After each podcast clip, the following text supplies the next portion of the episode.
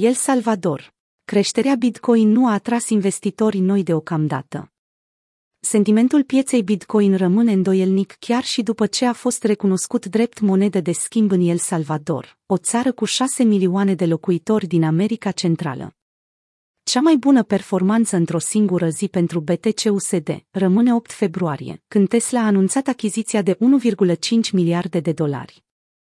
Criptomoneda principală s-a bucurat ieri de o creștere de peste 15% după ce președintele salvadorian, Naib Bukele, a adoptat un nou proiect de lege care recunoaște Bitcoin drept mijloc legal de plată. Pe scurt, țărișoara centrală americană va putea de acum să dea bunurilor și serviciilor un preț în Bitcoin.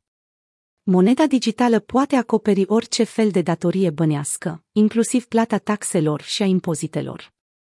Președintele Bukele a mai precizat și că guvernul său nu va impune impozit pe câștigurile de capital din Bitcoin. De asemenea, a anunțat că El Salvador va folosi excesul de energie vulcanică pentru a mina BTC.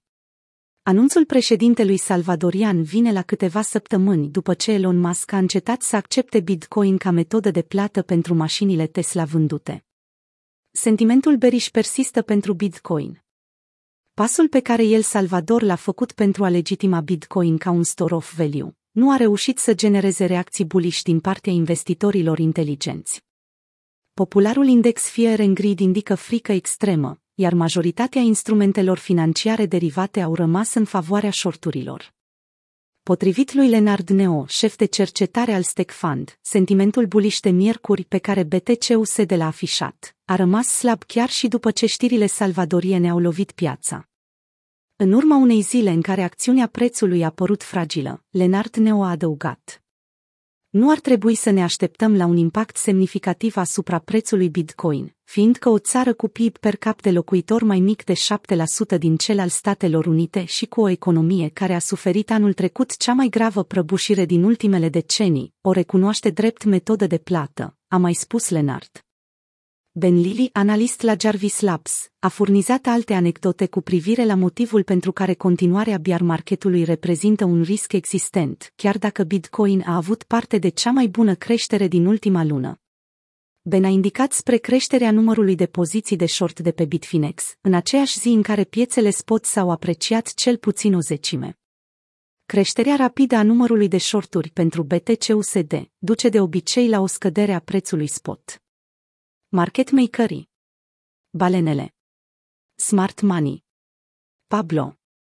În analogia sa Berish, Ben Lilly a făcut referire și la Pablo, o entitate căruia Ben i-a dedicat un articol complex și interesant. Analistul a conceput acest personaj anul trecut pentru a face referință la un proprietar de portofele Bitcoin care a jucat un rol major în luna martie 2020, odată cu scăderea de 50% a prețului într-o singură zi, Lilia a avertizat că traderul necunoscut se află în continuare pe o cantitate mare de Bitcoin, pe care ar putea să o vândă mai târziu. El a adăugat. Pablo nu și-a terminat treaba. A început luni să facă mișcări și încă mai are suficientă muniție. Ben a adăugat și indicatorul ce vede în suita de argumente pro-trendului beriș. Acesta indică faptul că există o creștere a ordinelor de vânzare cu volum cuprins între 100.000 de dolari și 10 milioane. Lili a spus că market makerii precum Pablo nu se află în spatele creșterii Bitcoin de ieri, menționând că aceștia i-au permis prețului să se miște fără restricții. Între timp, graficul de dominanță Bitcoin, un indicator care măsoară puterea criptomonedei față de celelalte active digitale, a crescut de la 41,2% la 44,2%. Creșterea sugerează că investitorii au descărcat pozițiile din piața altcoin pentru a prinde o oportunitate în piața Bitcoin.